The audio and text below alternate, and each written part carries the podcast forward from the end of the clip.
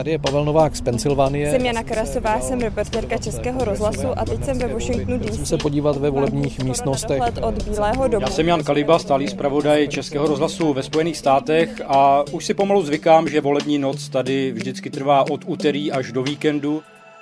Tady je Matěj Skalický a tohle je Vinohradská 12 velké republikánské červené tsunami se podle všeho neuskuteční. Ve Spojených státech se sčítají hlasy odevzdané ve volbách do kongresu.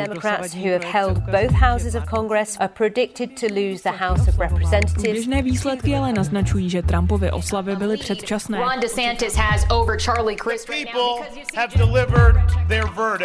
Freedom is here to stay.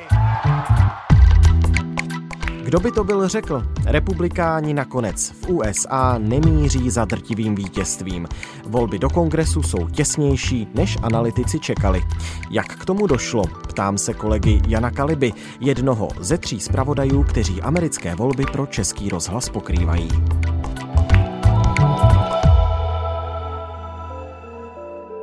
Dnes je čtvrtek, 10. listopadu.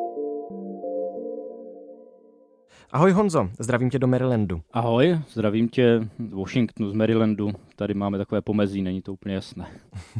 Já schrnu prosím tě na začátku, o co se hrálo. O celou sněmovnu reprezentantů, to je 435 poslanců a rozdíl může být nakonec jen 10-20 křesel, uvidíme. A taky se bojovalo o třetinu senátu, ten má dohromady 100 křesel a těsně po volbách to je skutečně 50-50. A navíc v Georgie tam se bude pokračovat ve vyřazovacím kole v prosinci ještě, takže tam teprve také uvidíme. No a do toho byly v Americe guvernérské volby a tak dále a tak dále. Bylo toho skutečně hodně.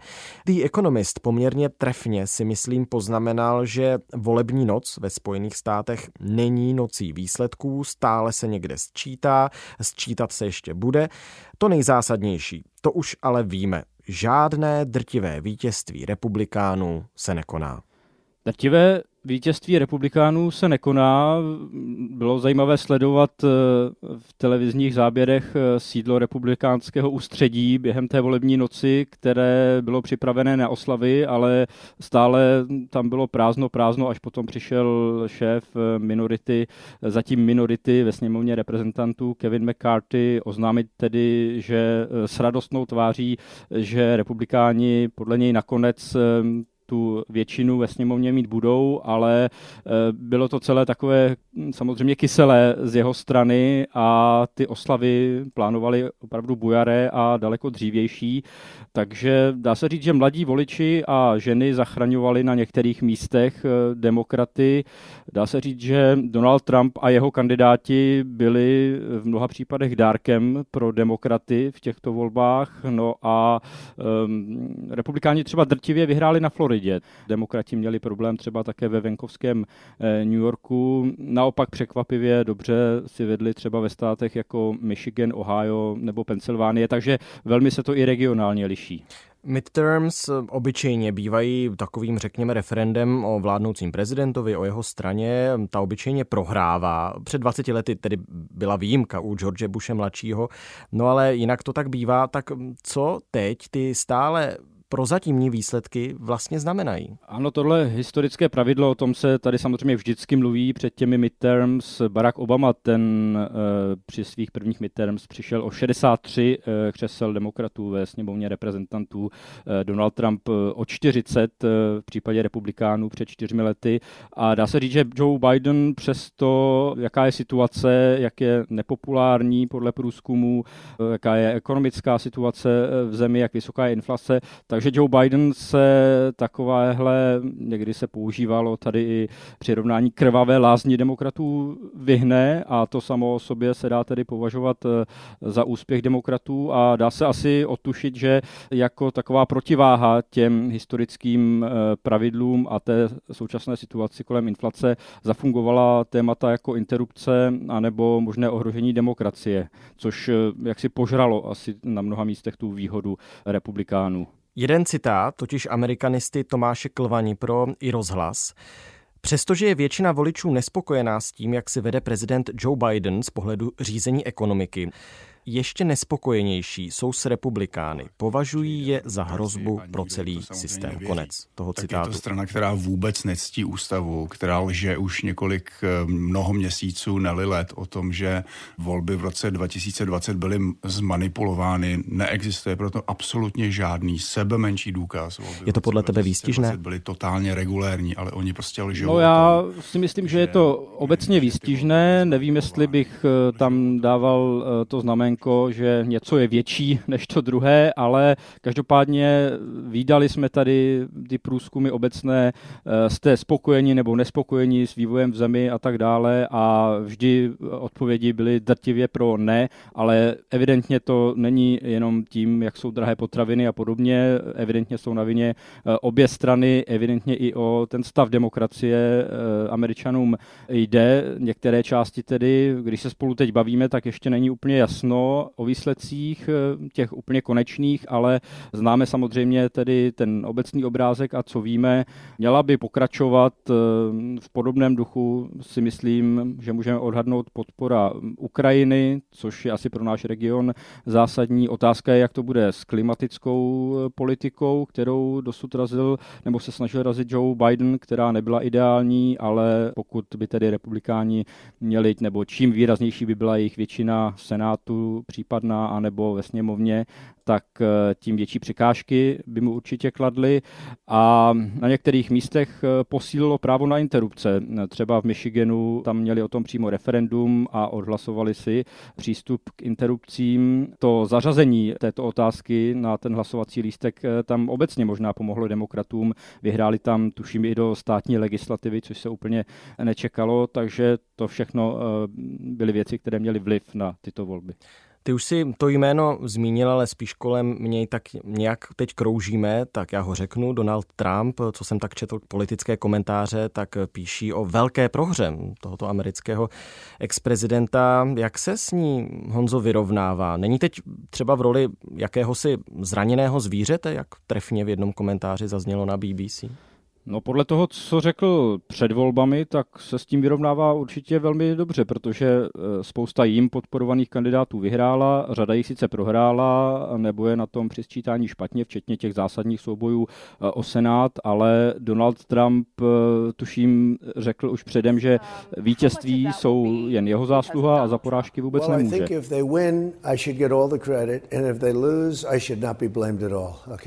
it'll probably be just the opposite. Takže v tomhle smyslu by se s tím měl vyrovnávat dobře. Samozřejmě teď eh, létají sociálními sítěmi zžíravé poznámky, že během volební noci eh, v jeho rezidenci na Floridě v Mar-a-Lago létaly vzduchem zlaté vidličky. To samozřejmě neumím posoudit, nakolik tyhle vtipy jsou reálné, ale třeba podle deníku New York Times, jeho zdrojů eh, z místa eh, nebyl Donald Trump během eh, volební noci moc mluvný. Samozřejmě musíme říci, že on sám nekandidoval, ale to v minulých volbách fungovalo jako rudý hadr a možná by to bylo ještě horší, kdyby sám kandidoval a samozřejmě víme, že ve hře bylo spousta kandidátů, za které se výslovně postavil a opravdu chtěl, aby se na své pozice, o které usilovali, dostali, protože stále je to jeho páka k vlivu ve Spojených státech.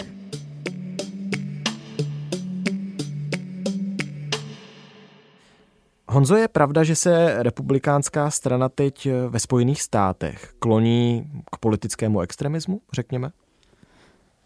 No řekněme, spíš třeba asi nějaké příklady, řekněme to tak, že Spojené státy se staly zemí, kde i samotná základní pravidla demokracie a ústavnost eh, už nejsou samozřejmostí, na které se společnost víceméně shodne, ale stranickou záležitostí do velké míry.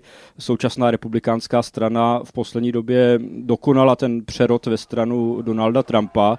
Je to strana, která letos přijala třeba rezoluci, ve které označila přepadení kapitolu loni 6. ledna za legitimní politický diskurs. Je to strana, která potrestala ty své členy, kteří se byli ochotní zapojit se do vyšetřování tohoto povstání, kvůli kterému zemřelo pět lidí a třeba asi 150 policistů bylo zraněno, někteří s dlouhodobými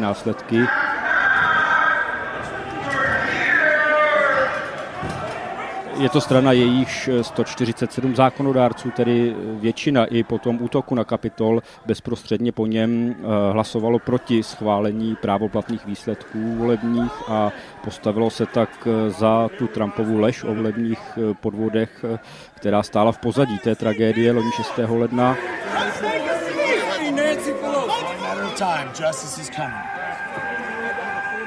A pokud se tedy vydáme za hranice tohoto tématu, naprosto základního, tak republikáni v některých státech letos, jakmile jim to nejvyšší soud umožnil, zakázali umělé přerušení těhotenství hmm. bez výjimek pro případy incestu, znásilnění nebo ohrožení života matky. Hmm, velké v Texasu například, téma. Hmm. V Texasu například tamní republikáni schválili programový dokument, ve kterém označili homosexualitu za nenormální volbu životního stylu. To cituji, pokud by si to chtěl někdo najít. Je to veřejně dostupný dokument a v různých podobách usilují třeba o oslabení veřejného vzdělávání. Někteří touží po zrušení ministerstva školství. Silné jsou i tendence dostat do politiky a zprávy země mm, náboženství, křesťanský fundamentalismus a potlačit tradiční světské veřejné instituce. Já jsem, Honzo, slyšel tvůj, a nejenom tvůj, protože si tam natáčel spolu s naším kolegou Pavlem Novákem ve Spojených státech, americký seriál. A mluvilo se tam o Trumpových dětech. Kdo to jsou Trumpovi děti? Myšleno samozřejmě v tomhle případě politické děti Donalda Trumpa. Snaha o rozklad demokratických institucí je základním poznávacím znamením Trumpových politických dětí, jak můžeme toto stále sílící křídlo republikánů označit. Neuznávají právoplatné výsledky voleb z roku 2020, nestojí o vyšetřování útoku na Kapitol a jak od Taylorové Greenové zaznívá, největším problémem jsou podle ní média. Já jsem si tak překřtil to stále sílící křídlo republikánské strany, které zajišťuje Donaldu Trumpovi Trumpovi to, že je v americké politice dál velmi reálně přítomný. Často třeba také podporují ukončení nebo výrazné omezení americké pomoci Ukrajině a základním předpokladem volebního úspěchu pro ně bylo opakovat ty Trumpovy lži o volbách 2020, hlavně ve stranických primárkách. Přesvědčila se o tom třeba Liz Cheneyová, která byla výraznou postavou republikánské strany, velmi vysoce postavenou. Letos prohrála republikánské demokratické primárky ve Wyomingu, přestože politicky zůstala stále stejná, výrazně konzervativní. Jednoznačně se letos postavila třeba za omezení práva na interrupce ve svém státě, který má jen jediný kongresový okrsek, tak měla Cheneyová dosud v podstatě neotřesitelnou pozici pak ale odmítla přistoupit na popírání faktů, na spochybňování volebních výsledků 2020 a voliči to v republikánských primárkách spočítali. A těch podobných příběhů z republikánských, hlavně tedy primárek, bychom našli víc. Mimochodem, zmínil si interrupce, zmínil si pomoc Ukrajině, to jsou ta hlavní témata, která teď hýbou americkou společností? Pomoc Ukrajině bych řekl, že je spíš hm, taková okrajová, eh, co se týče celkově toho, jakou váhu mají témata v americké společnosti. Interrupce eh, samozřejmě eh, po tom letošním rozhodnutí nejvyššího soudu byly silným tématem přítomným v těchto volbách kongresových, ale asi ne tím nejsilnějším, jak napovídali i průzkumy. Dá se říct, že republikáni chtěli mít referendum o Bidenovi a demokrati referendum o Trumpovi i skoro dva roky roky po jeho odchodu z Bílého domu se vším rizikem toho, že to není to nejaktuálnější, co voliče pálí. Republikáni chtěli takové ty klasické neprezidentské kongresové volby, ve kterých prezidentová strana obvykle ztrácí, ve kterých jsou středobodem všeho ekonomika a takzvaná témata kuchyňského stolu, na kterém teď američanům leží kvůli inflaci obzvlášť hmm. drahé věci. K tomu přidávali republikáni ta svá tradiční témata zločinu, ochrany hranic, Demokrati se snažili klást důraz na hrozbu toho republikánského extremismu, o kterém jsme mluvili, na téma interrupcí, které si zmiňoval, eh, ohrožení občanských práv obecně v Americe. Ale v těch tématech jako ekonomika, imigrace nebo zločin, tam řekl bych, přenechávali často iniciativu republikánům, jejich narrativu, ocitali se v defenzivě, nezaznamenal jsem ani výraznější zapojení tématu klimatické krize, byť její projevy jsou ve Spojených státech eh, velmi bolestné a i teď velmi eh, aktuální během podzimu. Často, můžeme taky říct, používaným pojmem, ale už naprosto vyprázdněným, eh, se stala svoboda, na tu se tu odvolávali jak demokrati, tak republikáni, ovšem každá ta skupina ji chápe naprosto odlišně, evidentně. A ukázalo se tohleto, o čem eh, ty mluvíš, to znamená, že jsou američané, kteří chápou svobodu jinak než jiní američané. Třeba na těch mítincích kandidujících politiků v těchto volbách, které ty si samozřejmě s mikrofonem objížděl?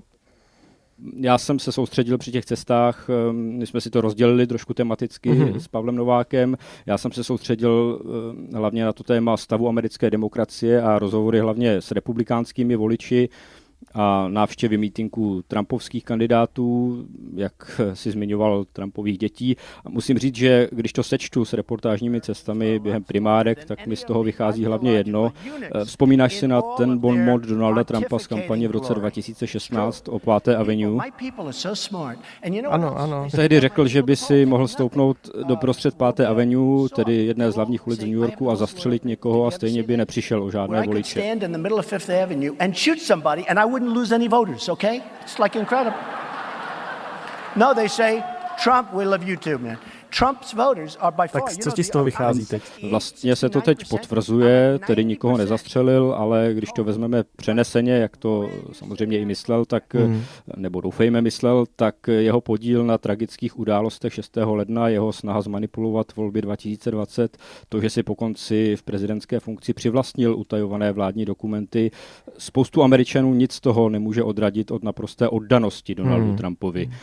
Je to samozřejmě i tím, jaké k sobě eh, jeho obdivovatelé pouští informace. Pokud se divíme, jak velkou má třeba Vladimir Putin podporu v Rusku, kde neexistuje svobodný přístup k informacím, tak američané ho mají, ale propagandě o tom volebním podvodu v roce 2020 jich stejně věří desítky milionů.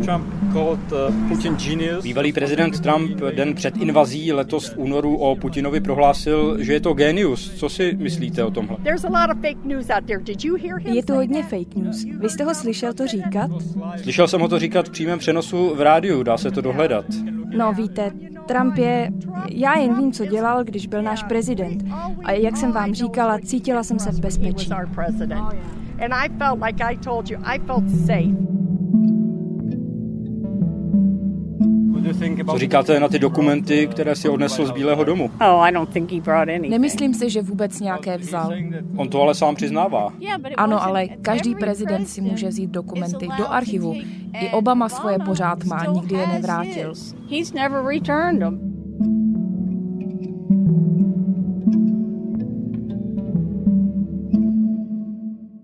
Ono není nezajímavé, že eh, Trump teď vlastně jde i proti svým eh, republikánským kolegům. Zaznamenal jsem jeho výrok proti právě eh, DeSantisovi, kterého nazval Ronem de Sanctimonious, což je pokrytec v překladu, pokud se nemýlim. Honzo, v jakém je teď stavu americká demokracie? No, kdybych měl použít ještě třeba zdravotnickou metaforu, tak bych řekl, že americká demokracie je teď na kapačkách. Ona samozřejmě nikdy nebyla ideální.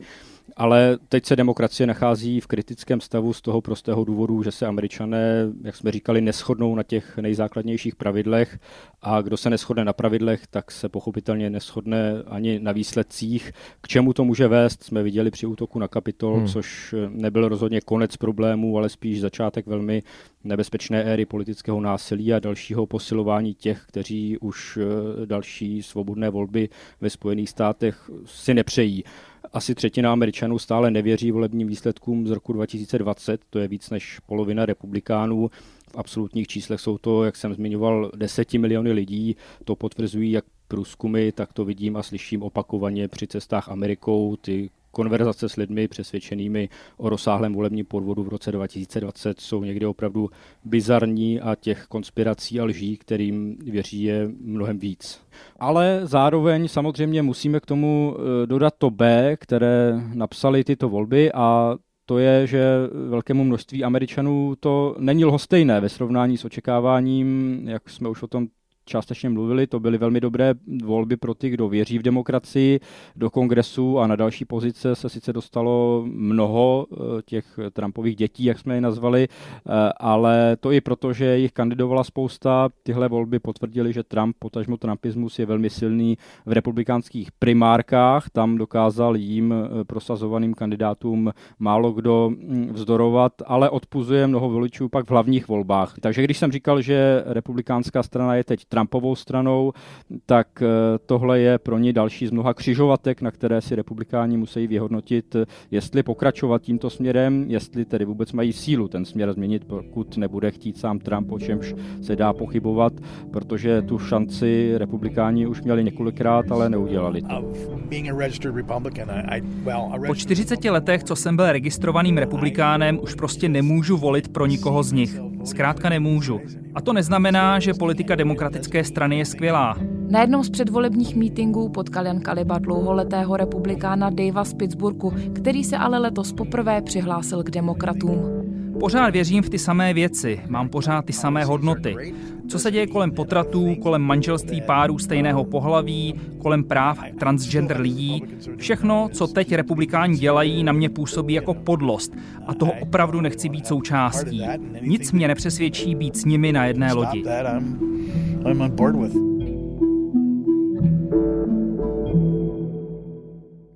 Co letošní midterms a stále musíme zdůrazňovat, že ještě neznáme jejich přesné výsledky. Znamenají pro rok 2024, Honzo, pro další americké prezidentské volby, které se samozřejmě už po těchto volbách začnou řešit.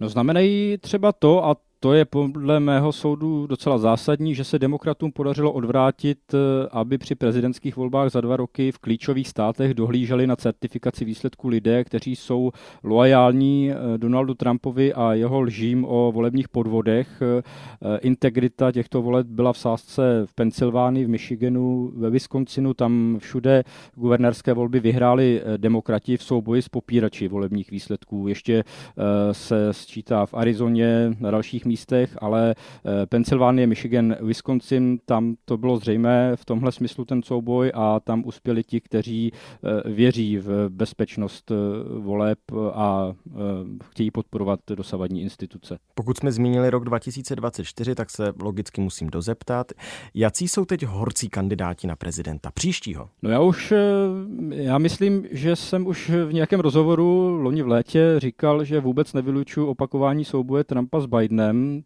nevylučuju to ani teď, ale demokrati v čele právě s Bidenem ti teď stojí před těžkým rozhodnutím, jestli se pokusit eh, o jeho obhajobu, anebo nasadit někoho jiného. Obojí by mělo samozřejmě opodstatnění, s obojím se pojí nevýhody.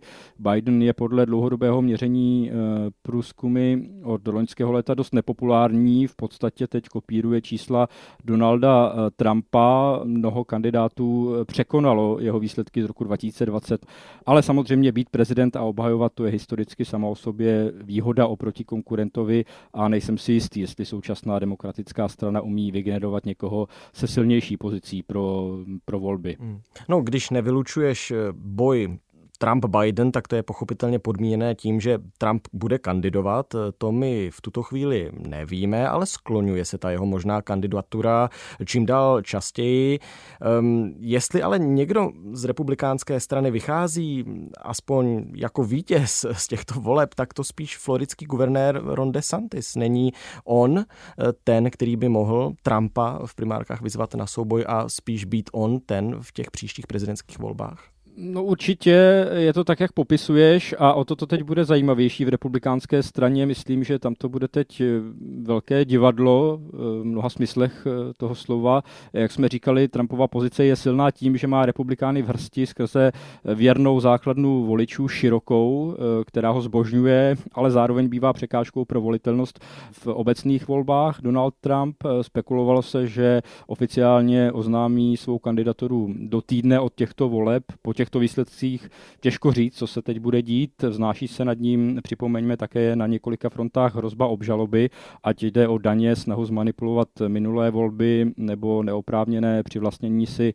utajovaných vládních dokumentů, ale ta vyšetřování postupují. Ale ani to by Trumpovi samozřejmě v kandidatuře nezabránilo. No a pak bude právě ta otázka, jestli proti němu půjde Ron DeSantis eh, po minulém těsném výsledku letos s přehledem znovu zvolený guvernér Floridy, který měl dobrá čísla mezi republikány v několika eh, průzkumech, eh, pokud jde o ten potenciální souboj s Donaldem Trumpem. Mnoho republikánů ho obdivuje, vidí v něm budoucnost a tyto volby ho určitě velmi posílily, takže pokud jste měli z americké politiky v poslední době dojem, že už to nemůže být výbušnější a výstřednější, tak rozhodně sledujte tyhle dva roky do dalších prezidentských voleb. No bude to určitě zajímavé a budeme to všechno sledovat. Moc děkujeme teď Honzo za tuhle analýzu letošních voleb v USA a zdravíme za oceán. Taky zdravím, mějte se všichni krásně. Tohle už je všechno z Vinohradské 12, z pravodajského podcastu Českého rozhlasu. Dnes s Janem Kalibou, stálým zpravodajem Českého rozhlasu ve Washingtonu. Řešili jsme americké volby do kongresu a jejich překvapivý, byť stále ještě ne konečný výsledek. Na místě spolu s ním pokrývali volby i Jana Karasová a Pavel Novák. Jejich reportáže najdete ve vysílání z pravodajských stanic Českého rozhlasu i na webu iRozhlas.cz a tam jsme také my, Vinohradská 12 a celý náš archiv a najdete nás také ve všech podcastových aplikacích. Naslyšenou zítra.